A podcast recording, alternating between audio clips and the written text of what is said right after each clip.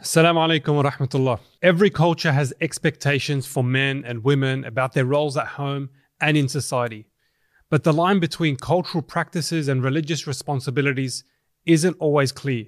As a husband and a father, I wanted to explore this subject for myself. I sometimes hear the role of men reduced to being the financial provider for the home, but does this fully capture my responsibilities? Are the roles of men and women in the home interchangeable? Or are there distinct Islamic expectations for each? And what are those expectations? How can men balance responsibilities to become ideal fathers and husbands? Welcome to another episode of Double Take, a podcast by Yaqeen Institute about the questions and ideas around Islam and Muslims that give us pause. If you haven't already done so, please subscribe to the show on Apple Podcasts, YouTube, Spotify, or your favorite podcast app. If you like what you hear or want to share feedback, you can let us know directly using the link in the show notes. Today, I spoke with a double take veteran, Sheikh Muhammad al about the role of men in the home. Sheikh al co authored the Yaqeen Institute paper, Gender Uniqueness in Islam and the Significance of Fatherhood, alongside Dr. Tahir Khwaja. Sheikh Muhammad is the religious director at the Islamic Education Center of Pennsylvania, and he's the associate director of the Systematic Theology Department at Yaqeen Institute. He's a graduate in English literature from Brooklyn College, and he studied at the College of Hadith at the Islamic University of Medina. And he's also a graduate and instructor of Islamic studies at Mishkah University. Most importantly, he's the first three time guest of Double Take. Enjoy the episode. Sheikh Muhammad, salam alaikum and welcome back to Double Take. Alaikum assalam wa rahmatullahi khair for having us. I feel um, we haven't met in person, but I feel like through this show, alhamdulillah, we've built a very good relationship. Um, so good, in fact, that I feel like I can share a couple of jokes with you at the outset. Oh, no. A true litmus. Go for it. Bismillah. so at every Katb tab, every farah, I guess, or um, union uh, where the sheikh comes and brings the, the bride and groom Islamically in, uh, in Sydney, the sheikh usually uses two jokes. One of them I'll just say just to lighten up the mood, but the other one is actually the topic of our conversation today. So I'll start with the first one, and that is, and literally this happens at every ceremony, every ceremony, you hear the same thing. They say, marriage or in life, there are three types of rings. The first one is the engagement ring, the second one is the wedding ring, and then the third one is the suffering. That's Never gets old, huh? no, trust me, it's old. Um, and uh, and the second one that they use, literally nearly at every single uh, or ceremony, is that they define gender roles in the household very, very clearly. And that is, they say that the man, now that you, you guys are getting married, woman, man, the man is the foreign minister, the man is the economics minister, and in the household, the woman is the interior minister. And sometimes they're generous and say, oh, she's also the education minister. And that is said literally at nearly every Katbektab that I go to. And it gets me thinking. When I hear that, and I hear the clear, distinct roles of a man and a woman in a household, Islamically, is that phrase or is that concept Islamic or is it just cultural for us here in Sydney? I'd like to know what my role as a man in a household is. And when a sheikh says, that I'm a foreign minister. I look after finances. I look after kind of the external affairs. I'm the breadwinner. Right, right. Is this an Islamic concept? Okay, so uh, the devil lies in the details, but we we won't start by speaking about shaitan. We'll start in the name of Allah Azza wa Jal. Bismillah. Rasulillah. Um, you know, uh, these things seem to be, uh, for sure, uh, cross cultural, very wide, I've heard it in multiple languages, you know, the counterparts of this or its parallels. Uh, so in English, actually, uh, so if I can invoke some language here, they say the difference between a house and a home is home is where the love is, right? So maybe that's to start from the ground up. And Quranically speaking, this is not wrong, but this is not the nucleus or the uh, you know the innermost objective of a home or of the marital home. Quranically speaking, it's sakina, uh, and that's very profound actually. Uh, sakina is tranquility. Sakina is harmony because the Quran then goes on to tell us how to arrive at that sakina in that same very famous verse that's at all weddings, right? In Surah Al-Rum, uh, you know, we granted you a spouse, we granted you a mate, so you may find this sakina, you may dwell with them in tranquility, and we placed between you, here's the details, right? Mawaddatan, love, wa rahma, and mercy. And you know, that concept of there needing to be, you know, mercy to supplement and complement the love when, when things get rocky. The flexibility between spouses is extremely important. It's not like a hard, firm boundary, foreign minister, you know, uh, and, you know, interior ministry or, or whatnot. It's not really like that at all. Like we're all in it together. We're all carrying this load together. You know, also Allah says in the Quran, وَلَا تَنْسَوْا الْفَضْلَ بَيْنَكُمْ That graciousness cannot be forgotten in marriage. Like it's huge. If marriage is really about, you know, like political chases or seats, right? Political offices, it's not a great analogy because it can be inferred from it like feisty negotiations. And that's the very thing that'll ruin the sakina for which the, the, the house and the home is made. So that's a part of it. Flexibility and mercy and graciousness. And we're all in it together. uh, you know, if we, one of us falls, we're a union, right? If one of us falls, we all fall that that is extremely important, Quranically speaking. And that brings me to your question that does it stop there, the Quran? No, there are also some roles that actually help the harmony of the home. There is like some sort of framework, there is some structure, uh, there is some guidance. So it's almost like flexibility, warmth, we're swimming together in this orbit, it's fine, but it's still in orbit, right? You can't just spin out of whack and crash. Allah protects us through structures and guidances such as gender norms, right? The norms between genders are very helpful in that. The framework Islam gives us. And of course, I know gender, gender norms are, uh, are, are very loaded. And, you know, I can make any statement throughout this podcast, uh, and people will automatically assume not just that they understood what I meant by that, but understood so many things about me, right? Pigeonholed me into like my political views and my candidates and my, my position on vaccines.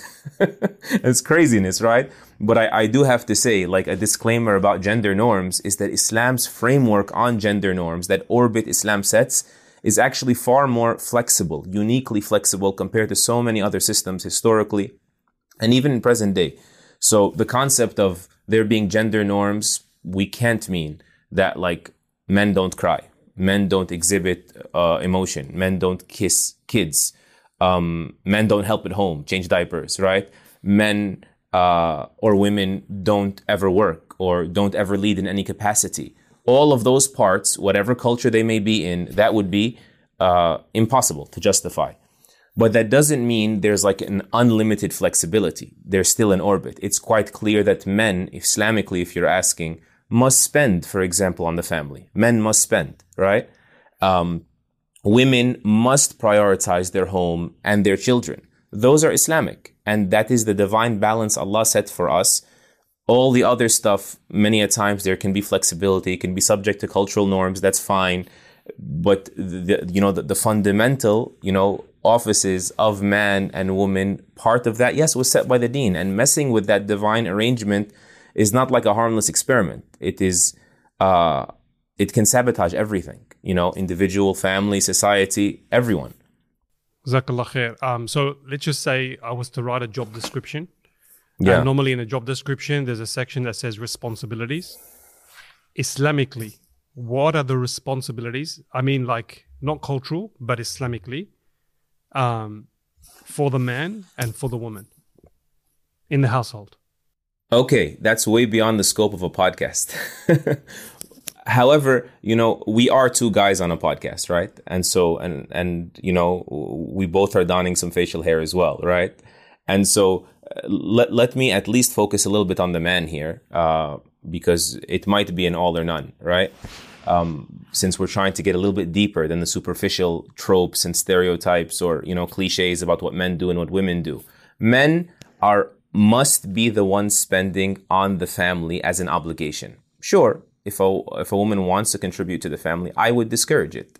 Uh, in ordinary circumstances, in an ideal situation, in a perfect world. Why? Because Allah subhanahu wa ta'ala told us, you know, that men are the maintainers of the home because of, you know, Allah Azza wa Jal granting them this position and because of what they spent. And so if, if he allows his wife to spend, he may actually be uh, losing respect in her eyes. And many a times we see this all the time. Like, you want me to respect your leadership in the home and you're leaning on me to do so much besides the things that you can't do yourself within the home, right? And so spending on the family as, as a matter of must falls on the man, right?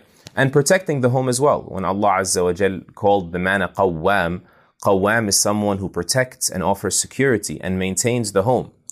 And, you know, someone may say, okay, so if I'm protecting and spending, I'm doing my job. Yes, but it is not like, uh, you know, in the abstract sense. You're not just there to protect, for instance, offer security from the elements, uh, you know, weather, give them shelter, or from like some sort of physical violent assault. No, it's it's such a wider uh, scope than that. Your commitment and your duty to protect your home, part of it is moral, right? You have to provide the right education for your entire family and the right environment for those morals to, to thrive, to be cultivated and thrive. You know, the Sahaba radiallahu anhum, they are the, the ideal community. Imagine them going daily back to their spouses and their children, reporting to them the latest, freshest Quran that has just been revealed, or the latest practices of the Prophet wasallam, so we can begin to emulate and imbibe. Or look at the converse. The Quran actually gives us, you know, a uh, a crystal clear example of an unprotective husband, morally speaking, in the husband of the woman who tried to seduce Yusuf alayhi salam. When he discovered it, you know, what did he do? he just said, Hey, Yusuf, don't tell anybody. He was more protective of his reputation than he was of his family, morally speaking. Yusuf, don't tell anybody. And you, say astaghfirullah. And then he left her there. He didn't provide for her an environment where it would be easier for her to conquer that temptation and not fall back into it. And so that's moral protection. What else is there? Of course, it's emotional protection is huge. Emotional security is of the ways we must protect our family. You know, uh, the the concept of uh, of weaponizing intimacy. Uh, maybe this is like a buzz phrase or something, but the the accusation sometimes leveled against Islam is that you know it is very emphatic about you know uh, one direction of the relationship, the woman giving intimacy to her husband. And that language is, you know, uh, disproportionately assertive. And I believe that's divine wisdom. And Allah subhanahu wa ta'ala is protecting men and women from um, underestimating it. But it is a two-way street, right? Fulfilling, you know, the desires of our wives is also of the way we protect them morally through emotional and, and otherwise. As a matter of fact, the Quran speaks about ila. Like this is like revolutionary. Ila is when a man tries to weaponize intimacy and swears he will not be intimate with his wife. The Quran says you take that back or else the marriage uh, will be stripped from you and you lose all your rights and lose everything you've invested in that marriage. You know, the financial liabilities on the husband. And so ila, for example, or even dhihar. Dhihar is an example of verbal abuse that the Quran came down to abolish. Like dhihar is when someone says, you know, uh, you're not fit basically to, to be my, uh, my partner, physically speaking. Uh, you're like my mom to me. And so I just always say, imagine the Quran is coming down in this generation about a man who said this, and the woman came and complained to the Prophet and the verses come down and say, Allah has heard the woman who comes to you with her complaint and those who say this have have uttered an obscenity and you're like reciting this in, in the masjid and that man is in the masjid hearing this and everyone's hearing it about him it made a big deal even the prophet ﷺ said لا تضربن ولا تقبحن he told the men don't just not hit he's not just telling them don't you dare raise your hand he's saying and do not uh, تقبحن is to call them ugly don't even insult their faces. They are like men in that Allah Azza wa Jal uh, created the human being in the most honored image, in His image, while putting down the theological discussion on what that means. But the, the honoring of even her face from being, you know, insulted, offensive language being used towards her. That's emotional protection. Lastly, I'll just say very quickly, circling back to financial protection, you know, providing for them when Sa'd ibn Abi Waqqas radiallahu an was uh, under the assumption in his illness that this was his final illness, that he was going to die now, He said, Ya Rasulullah, can I give away all my money in charity? And he said, absolutely not. And he limited him to a third, meaning you must leave two thirds behind. He said, but I only have one daughter. Yeah. He said, it's only one daughter. Like she's not going to need much. He said, no. It is better to leave her enriched with your wealth, with your savings, than to leave her behind, stretching her hands out to the people one day for someone else to provide for her. That's your duty. Imagine your duty even after you die to think ahead, plan ahead for her. So big topic, and that's why I only honed in on men. No, it's a massive, massive topic. Jazakallah khair. And actually, what sparked us even wanting to do this episode was your article about um, fatherhood. Um, so I, I do want to hone in on that, uh, but it feels like we we could we can swim in many kind of uh, avenues. Um, so just to summarize, uh, when I hear that phrase that the man is the foreign minister and economics minister, really what I'm hearing is Islamically my responsibility as a male is to provide security for the family. And that is four things, if I understood you correctly financial security. So I need to be the breadwinner. And, and correct me if I'm wrong, yeah, Sheikh. Um, mm-hmm. emo- emotionally, um, what I what I heard from you was protecting that emotional bond in the family, but also with my spouse so that kind of under that comes intimacy and a whole a whole bunch of things. So emotional security, moral security. So I guess my responsibility as a as a man in the household is to provide like a north star uh, in terms of education, in terms of ethics, and then physical uh, security, which is is pretty clear. They're the four things that I, I got from you. So that's my responsibility. I didn't I didn't hear in that the cooking and the cleaning and the the raising the kids and dropping off the kids. And uh, yeah like is that part of my responsibility? Jamil that's a great question. Let me just say because you you reminded me of the paper like uh, the paper on gender distinction right? And and the experiment of fatherlessness or something to that effect with the title of the paper right? The fatherlessness experiment. That these are also not separate categories and that's extremely important for a person to understand. You know, um, when you speak about children, like the affection conundrum, like children when they are emotionally starved, they don't get enough affection uh, because their their father is absent. What usually happens is actually a little bit different. So the father, or maybe not in that uh, sequence. So the father is absent. Forty six percent of you know fatherless homes suffer from poverty. Okay, they struggle financially. And so what happens when they suffer from poverty? Because the father is gone. Not only are they deprived of the father's love, which and affection, which they uniquely crave for. They crave for paternal love, research shows us, and maternal love. But on top of that, now the mother has to go out and compensate, and then they get deprived of the maternal love as well as a result. And aside from the mother, you know, coming home stressed from doing two full time jobs because working mother is like a redundant statement in and of itself, right? Uh, and so, so, let alone when the hours when she's absent, not home, but you know, uh, burnt out, it, it is a huge deal, right? As for the, the roles within the household, so I, I need to be very honest, right? In our tradition, according to the, the majority of Islamic schools of law, the, the household chores are actually not part of the marital contract. They're not part of the marital contract. How this actually showed up uh, in societies is simply based on cultural norms, a lot of it.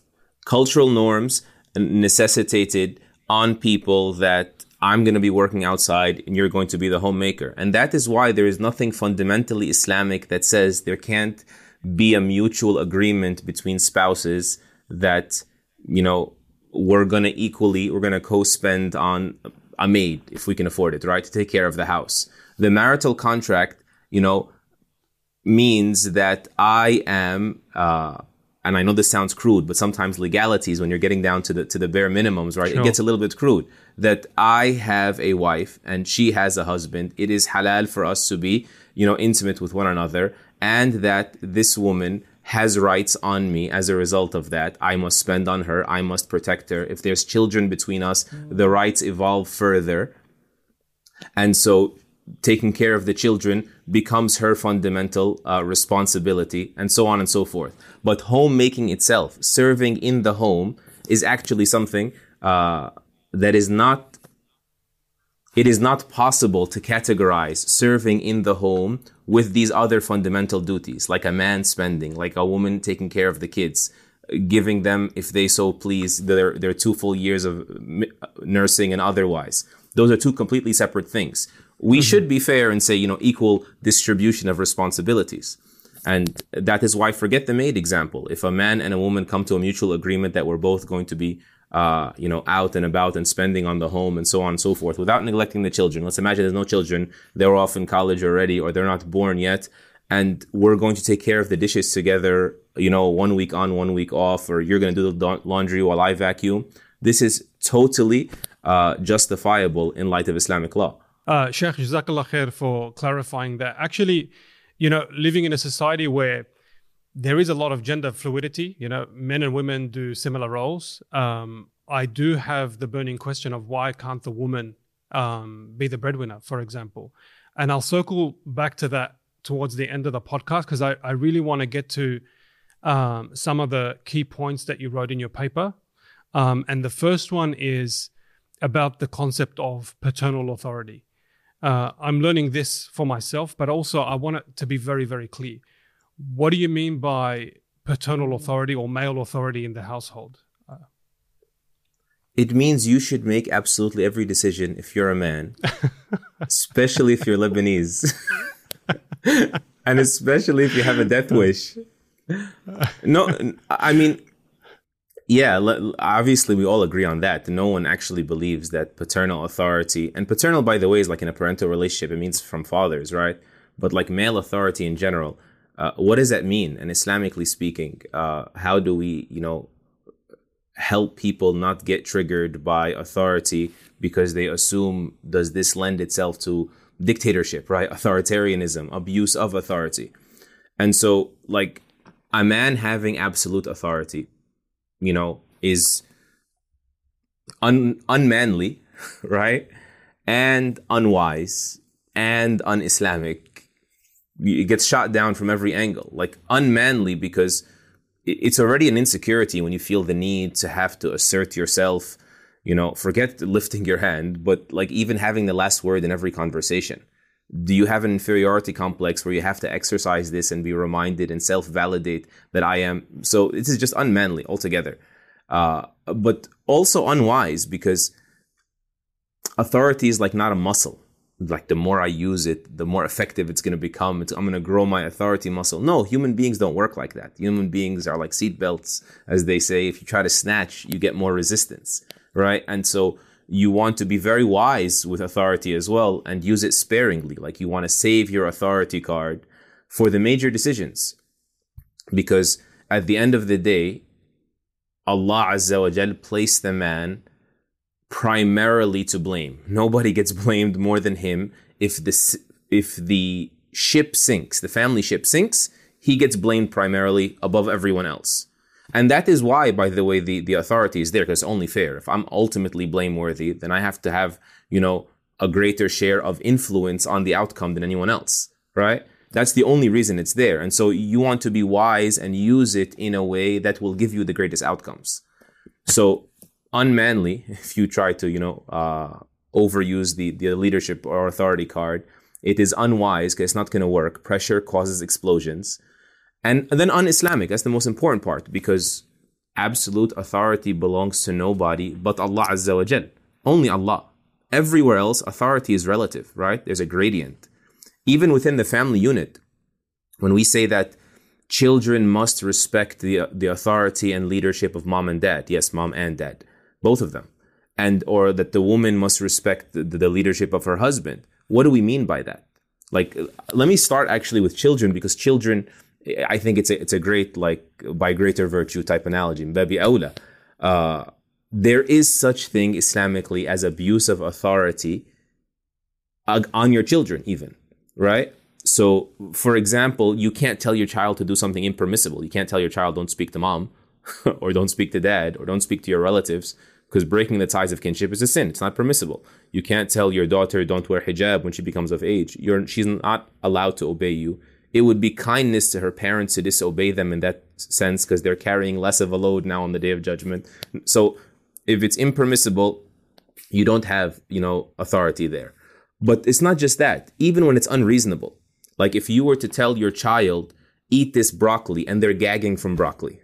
I know that the kids are gonna like put this video on TikTok somewhere, right? they're gonna ride this one out. Uh, you're not allowed to force feed some. They can't. It's unbearable. It's unreasonable to expect all human beings to have the same palate. F- figure out another way to get those greens in there, right? A different green. Try spinach. Um, or whatever else. Or uh, another example is a very relevant example is marriage. Like if you can't force, as Ibn Taymiyyah rahimahullah said, a child to eat something they can't bear to stomach, and that's only going to be there in their body for a few hours, how can a parent have the right to say you must marry this person for the rest of your life when I can't bear to be with them, right? So that so if it's impermissible, no authority, even parent child dynamic. Unreasonable, right? Still not and also not purposeful like because I said so is not is not a valid reason.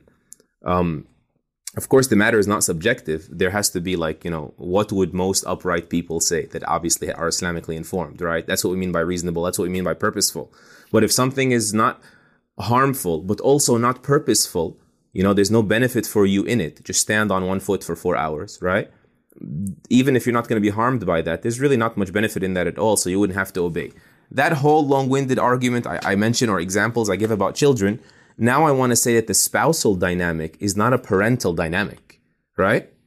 At all. These are life partners.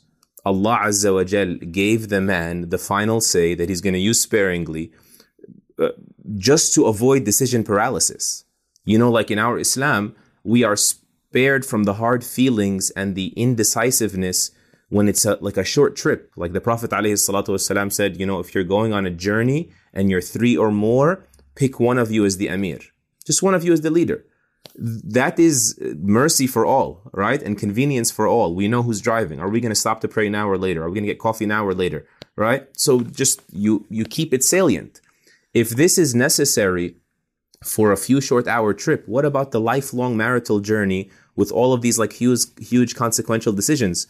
Uh, and so it is authority used sparingly for the sake of the marital journey, not at the expense of the marital journey. Uh, that's it. N- nothing to do with like power trips and ego trips and I said so. And I actually have a relative. Let's keep this a little lighthearted. Uh, so her husband gets upset at her because every time he says, because I'm the man, she like blows up in his face laughing. and and I like we tell her like like just like no like don't don't provoke him. I'm not at liberty to say where they come from. And we tell her like you know why do you always do this? She says I don't know. It's just like every time he feels the need to say I'm the man. I just imagine like a a grown man, you know, like just in like forgive me, like undergarments and like socks up to his knees, trying to like you know assert himself or you know it's like a caricature to her and and I guess you know that's a part of it as well that the negative personas and the stereotypes, right? Some justified and some, you know, in people's lives, uh, sort of really makes them resistant to this concept that is actually a breath of fresh air, right? When when I say, you know, a tiebreaker is given to the husband on major decisions, they're hearing so that gives him the right to allow his family, my in-laws, to persecute me, right? There's a lot there. And so it's very important for us to, to separate Islam from the Muslims sometimes. Okay, yeah, fair enough. Um, so if if we were to use male authority as almost like a, a tiebreaker, that's kind of the the wisdom, the concept. Um, the more the more I hear you speak, Sheikh, I appreciate the role of of a male in the household. Um, it's not just uh, providing for the family. Um, it's a whole heap of responsibilities that you mentioned. It's emotional, it's spiritual, it's um, being kind of like a moral moral guide for the family. I get that, um, but just I'm talking about. Alhamdulillah, now I'm I'm 34. Um, just by nature of me being the the breadwinner, I'm out and about. Um, I'm generally at work. When I come back, you know, by the time I uh, I work out, like there's there's not much time left to spend in the house, quality time, I mean. And my family certainly doesn't get the best of me because I get home tired and whatnot. And really, my wife um, does most of the heavy lifting in the household. She looks after the kids. She educates the kids. I might, you know, provide some moral guidance, but really she's doing the day to day education. Um, she's doing the pickups and drop offs. She's doing a lot, um, plus the cooking and the cleaning and what whatnot. She also has a career um, that has been put on the back burner because of this as a priority. And we had that negotiation, and I focused on on breadwinning. She focused on the kids, but by nature of her being in the household and playing kind of, she's she's bringing it all together. Why is there? Why is she not the one making the major decisions on the household? Is is that a fair question? Because it feels like she's the one who knows the the the details and what's under the bonnet with our kids and our household. I'm the one out and about. Yeah, but who said she isn't? like, once again, as we said in, in the intro, like who who said women can never lead in any capacity? I mean, did Aisha radiallahu anha not lead by by every measure on the scholarship front? Don't all our women de facto lead uh, in the domestic sense primarily, but don't they already, regardless of you know whether you're from the you know the the, the old generation or the new generation, the east or the west? This is like known. Where do these interior minister and like uh, foreign minister, where do these things even come from? The fact that this is not leadership, it is leadership. In fact, put all that aside, the Prophet والسلام, didn't he say, وَالْمَرْأَةُ رَاعِيَةٌ فِي بَيْتِ زَوْجِهَا In the same hadith that says that the man is the leader of his household and he will be questioned about his flock. And he said, and the woman is the leader in the household of her husband. This is, she is leading. And even, you know, when the husband comes home or even when he's outside, I don't want to act like the, the, the home or ideal parenting is, involves threatening or, but the concept of the husband is there to support me, support my decisions. Wait till your father gets home, being there even if I don't use it, right? That, that is a huge part of it. And, you know, w- women lead and are, are best to lead in anchoring the home. They have a unique ability to do that. We need to appreciate this. And I don't just mean they must be stuck at home and like they have to deal with the kids and we get to deal with the world. You know, no. And it's not even just like, an- it's anchoring the home even with the husband himself, right? And even not just the husband, like who really decides where we're going to land in terms of our social circles? Who determines the friends of the family and, you know, which family's kids are good, a good match for my kids? It's mostly the mothers. This is, all this is not leadership. The, the man, you know, I don't consider it a luxury at all, but you know, when he's out and about, leading in his face off with the elements, right? Um, you know, in, in the external uh, threats.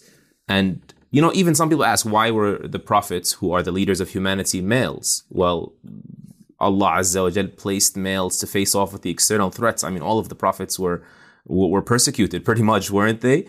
It's a comp- and forget persecution, even dealing with a thousand faces, right? perhaps you know men have a unique ability more often than not there's exceptions to every rule to deal with a thousand faces. You know my wife my wise wife uh, recently uh, she, she had to like deal with too many people much more than she's used to uh, in a single day. And then she came home that day and she was just like subhanallah i have no idea how you do it muhammad she's saying like i have nothing left in me for my babies and i feel like i haven't given them their their love today right? Uh, I, I'm not like that. I, I'm actually on the opposite side. I, I see her after I'm home for just an hour or two and her unique ability, right? To indulge even the children, right? Uh, I'm just like, subhanAllah, how does she do it? They're my babies too, but like, and, and this I think goes to your question, uh, Sheikh, about like the, why can't it just be the other way around? Because this would be a disservice to everyone like our children would be far more emotionally unbalanced if you lock them with dad for more hours a day. I'm sorry. It's just that's what it will be. And also, our sisters will be far more distraught if we tell them you should be in the workforce just like everyone else. Well, that's not fair to her either. And then it's also not fair to her children. Like, number one, they're not going to get, you know, what mom can uniquely offer and dad will die trying. And at the same time, how come she has to go out and work when the man doesn't have to make babies? That's not fair to her by any measure. So everyone loses in this harmless rearrangement, right? Mm-hmm. No, fair enough. Um, I think I, I once heard you talk about, um, la if there was a divorce, that the, the female is has automatic custody of the kids at a young age. Do you mind just talking to that? Because I think it explains Islamically the role of a woman and her responsibility to kids. I know you said contractually she doesn't have the the responsibilities, like she doesn't, she's not forced in any capacity to to cook and clean and look after the kids. But there are insinuations in our religion where she is responsible for the kids at the early age because she can offer a lot more emotional kind of support to them.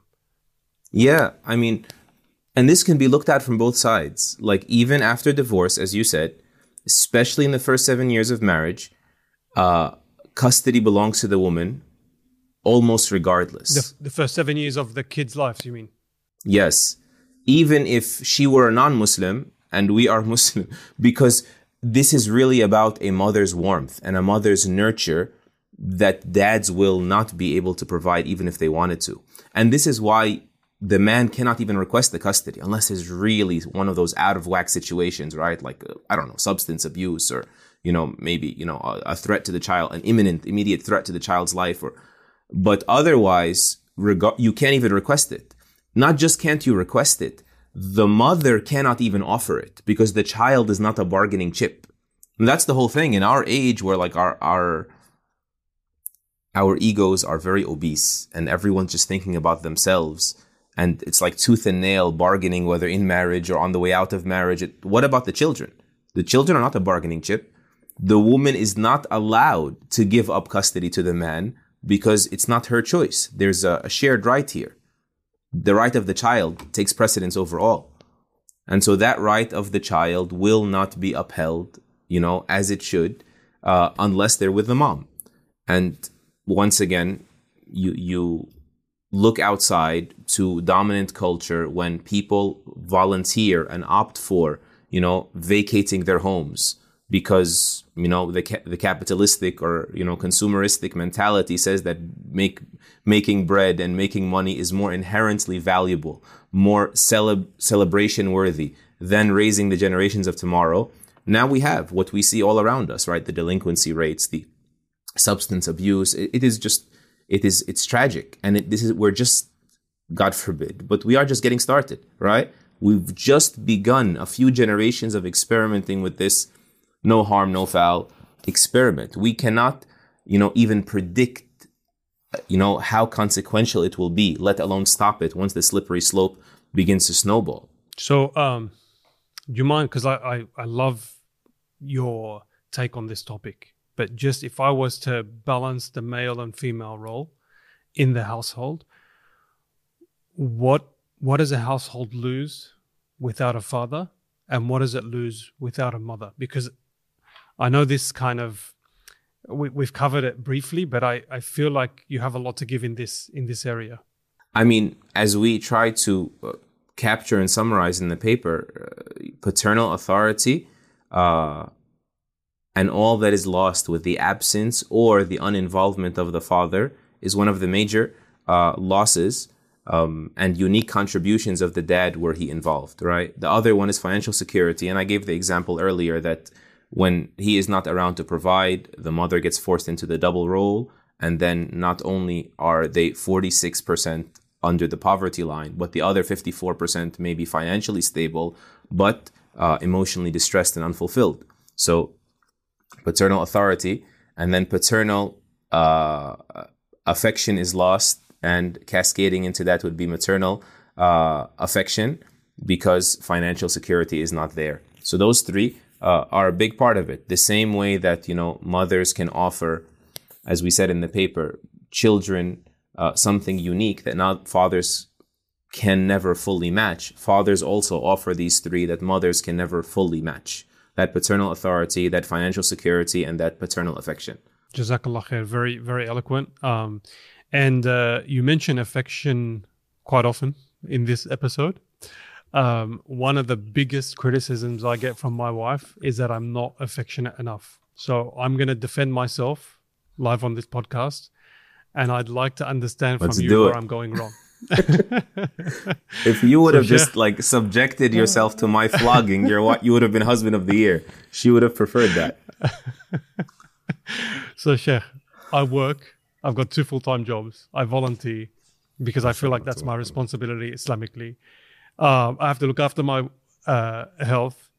And I have all these responsibilities in the household, such as the financial security, such as the kind of moral North Star, um, such as trying to be present, um, such being uh, entertaining the kids, and then looking after my parent. Like there's a lot there, and it's a lot kind of like responsibility, responsibility.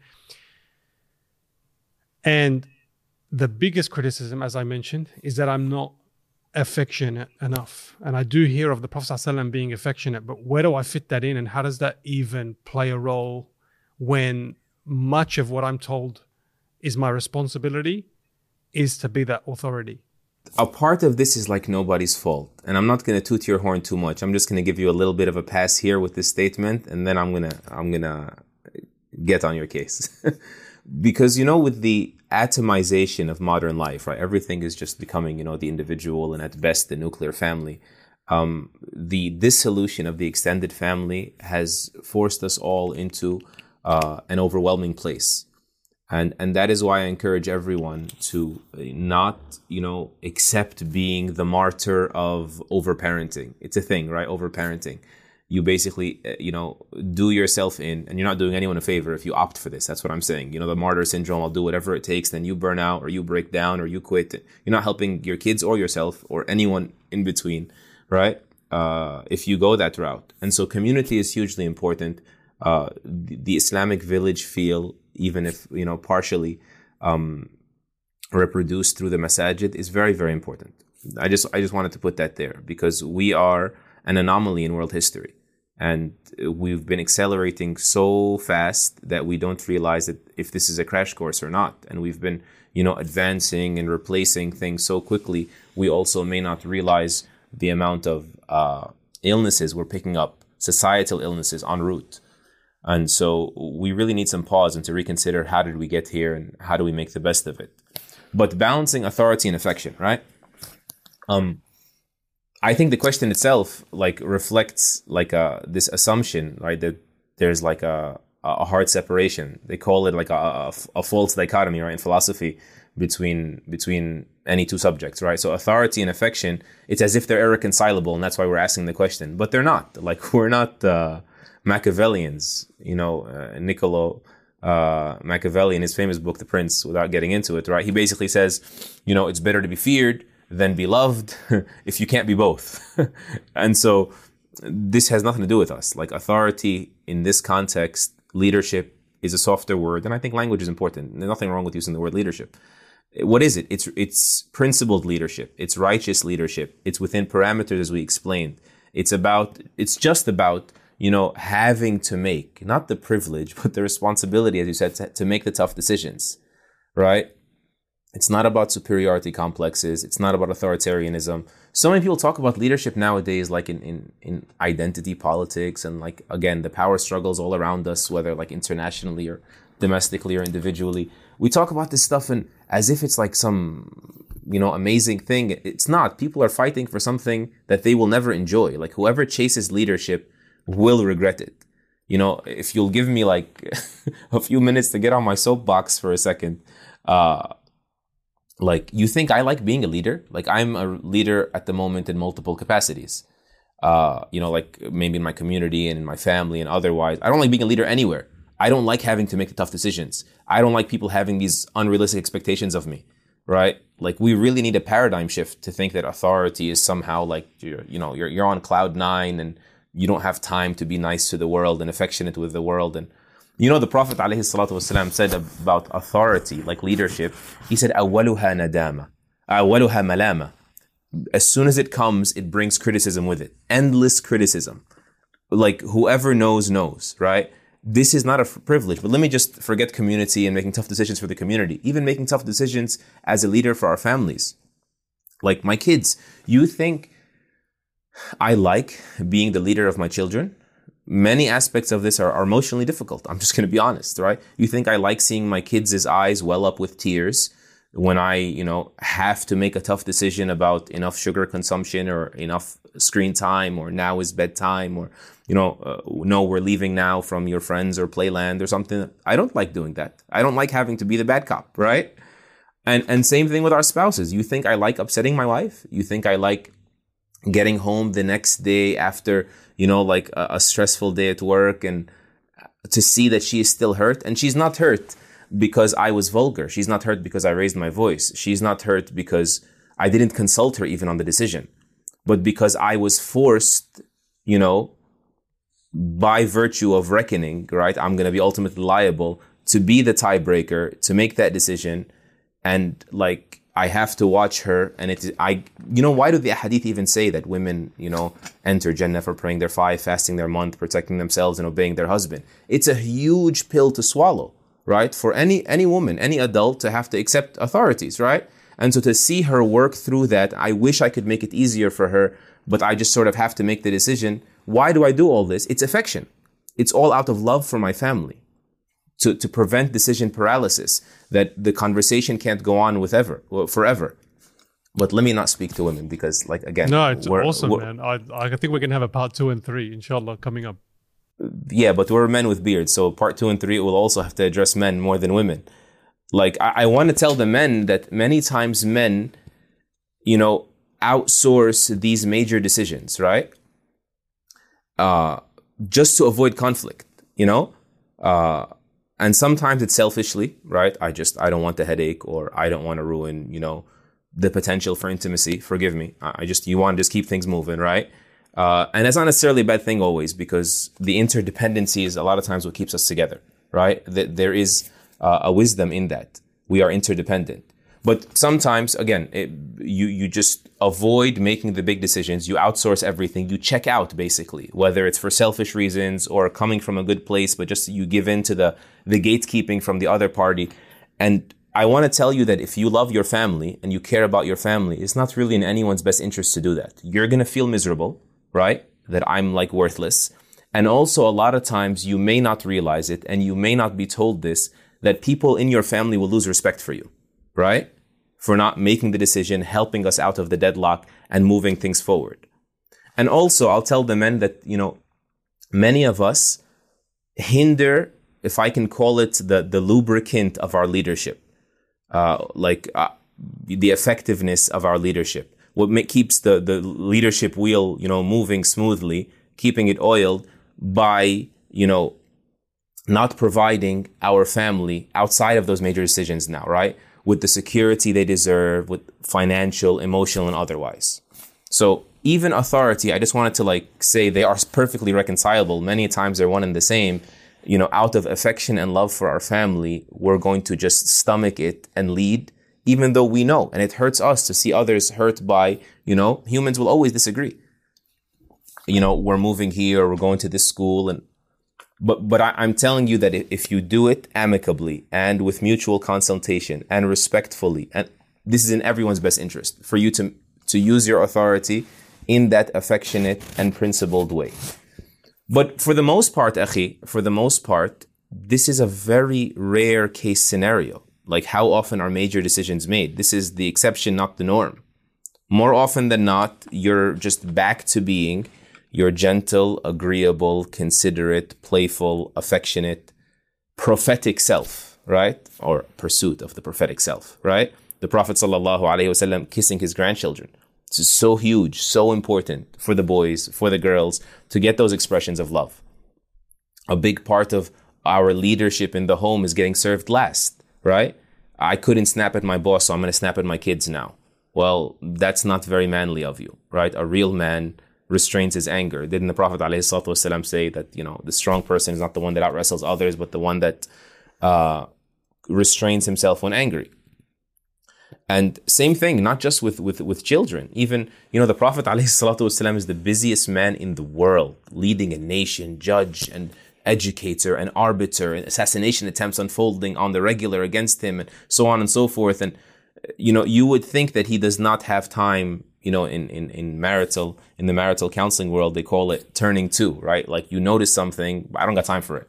Whereas if you would just stop and say, what's wrong, honey, or one of those things, so many times that, you know, minimal emotional intelligence makes all the difference.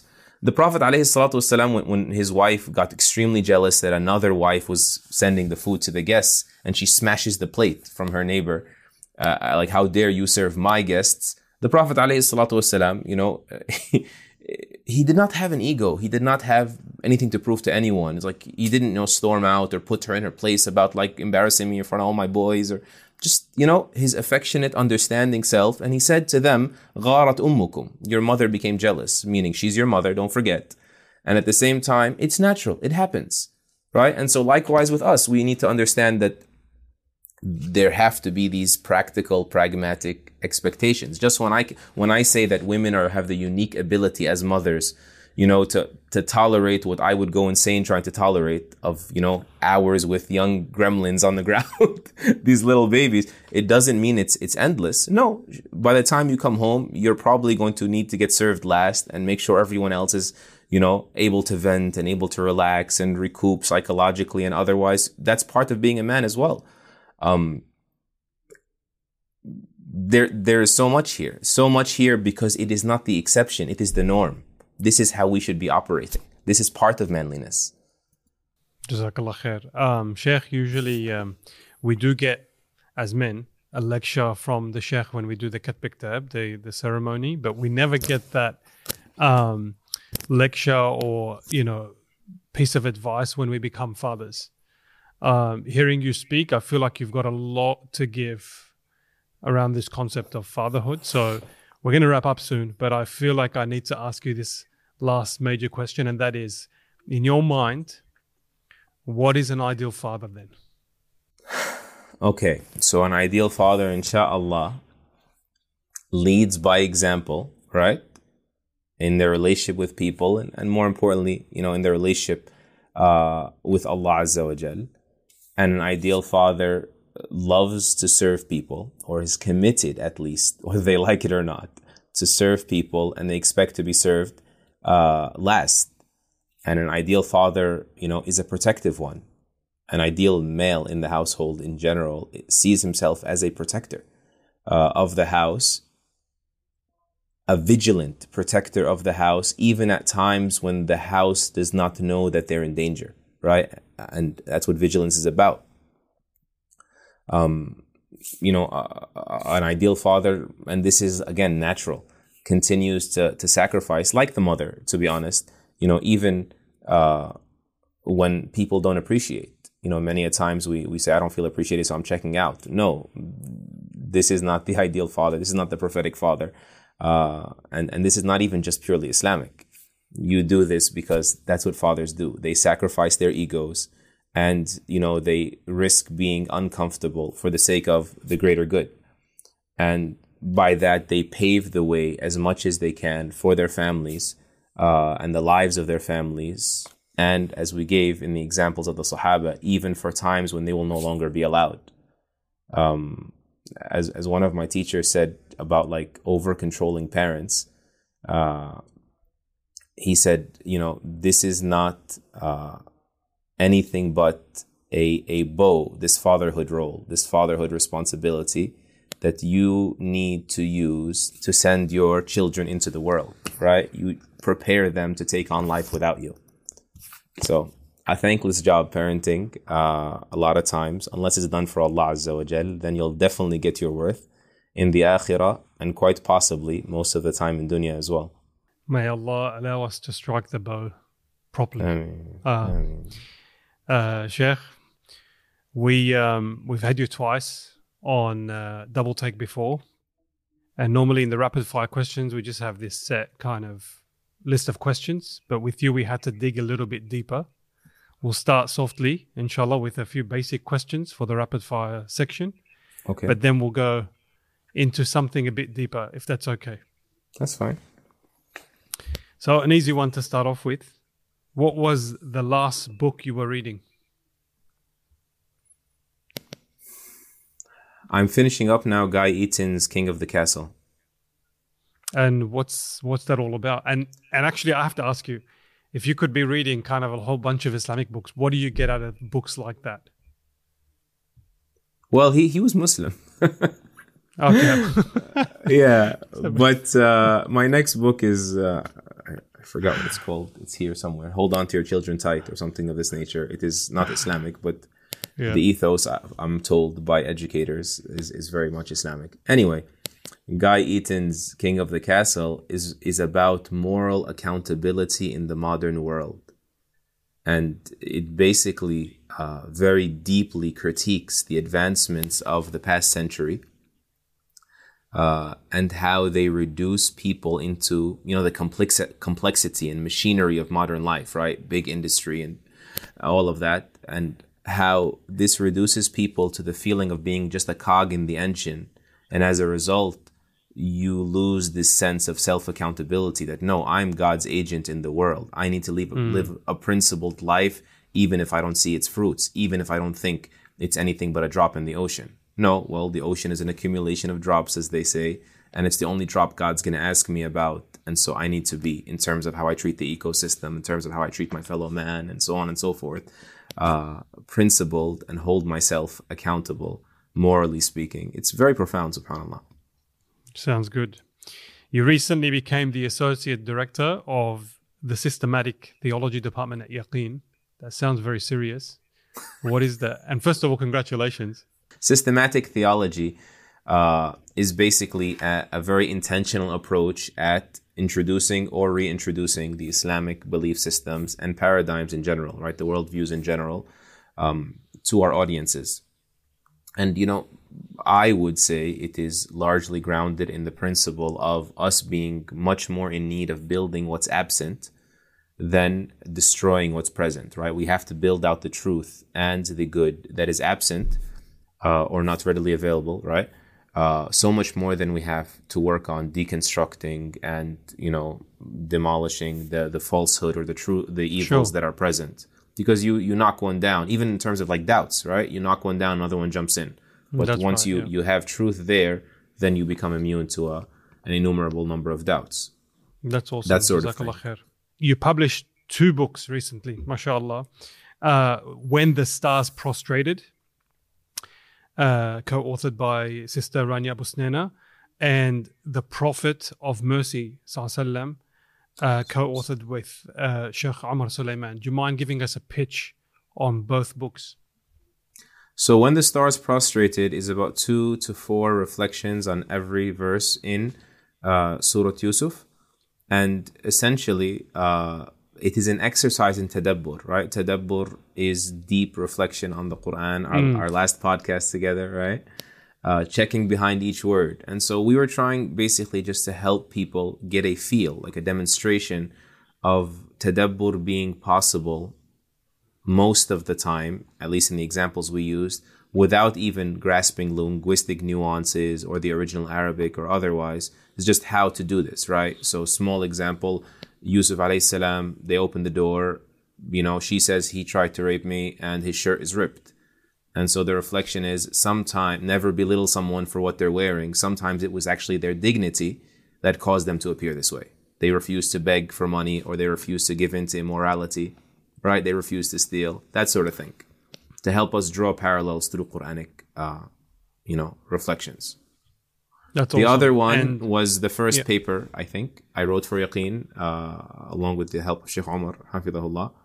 Um, 70 Moments of Moral Greatness is what I think the original title was.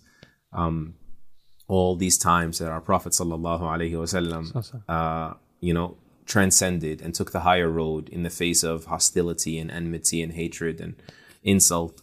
And uh, it was almost like me and Sheikh Omar are saying, let all those people that keep recycling accusations against the civility and the compassion of our Prophet ﷺ gather, you know, all they can, those five, ten old, used out, you know, uh, texts many of which are weak hadith or decontextualized hadith and otherwise, and let's drown them out with the opposite. Let them show that, you know, with the weak and the authentically misinterpreted, there's still so much more to disprove and you know uh, rip a gaping hole in your accusatory narrative about our Prophet sallallahu alaihi wasallam. So it turned out to be more of a faith booster and solidifier, and uh, you know, uh, a means to draw people closer to loving the Prophet alayhi salatu wasallam, not just simply uh, disarming those who try to uh, criticize him or demonize him alayhi salatu wasallam.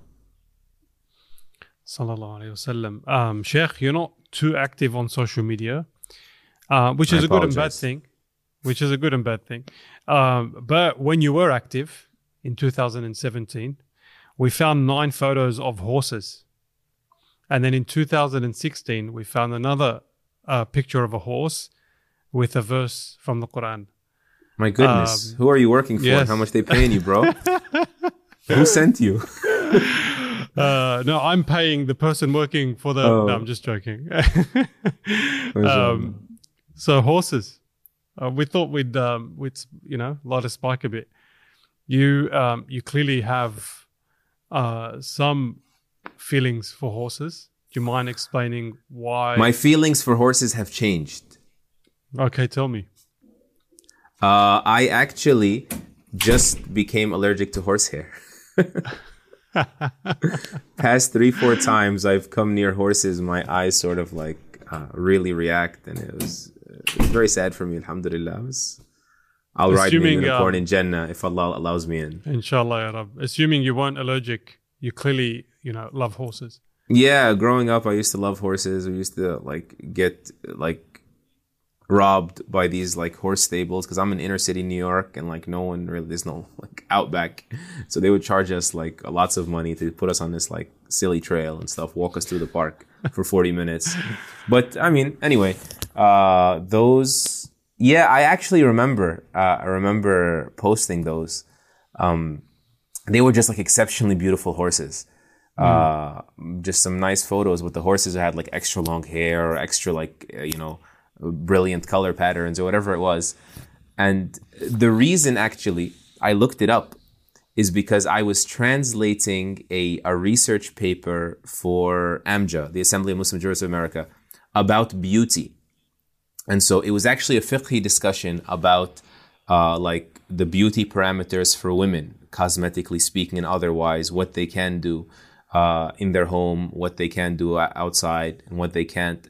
And so uh, the the preface, Dr. Hatim al Hajj actually, he, he was writing in the preface that you know seeking beauty uh, is a human need and Allah said, there's the verse, right, about horses, وَلَكُمْ فِيهَا جَمَالٌ And you have in them the opportunity to enjoy their beauty. So they're not just there to carry you. They're not just there to, you know, propel you in, in the battle ranks or, you know, in wartime. They're actually there for your, to take in their beauty.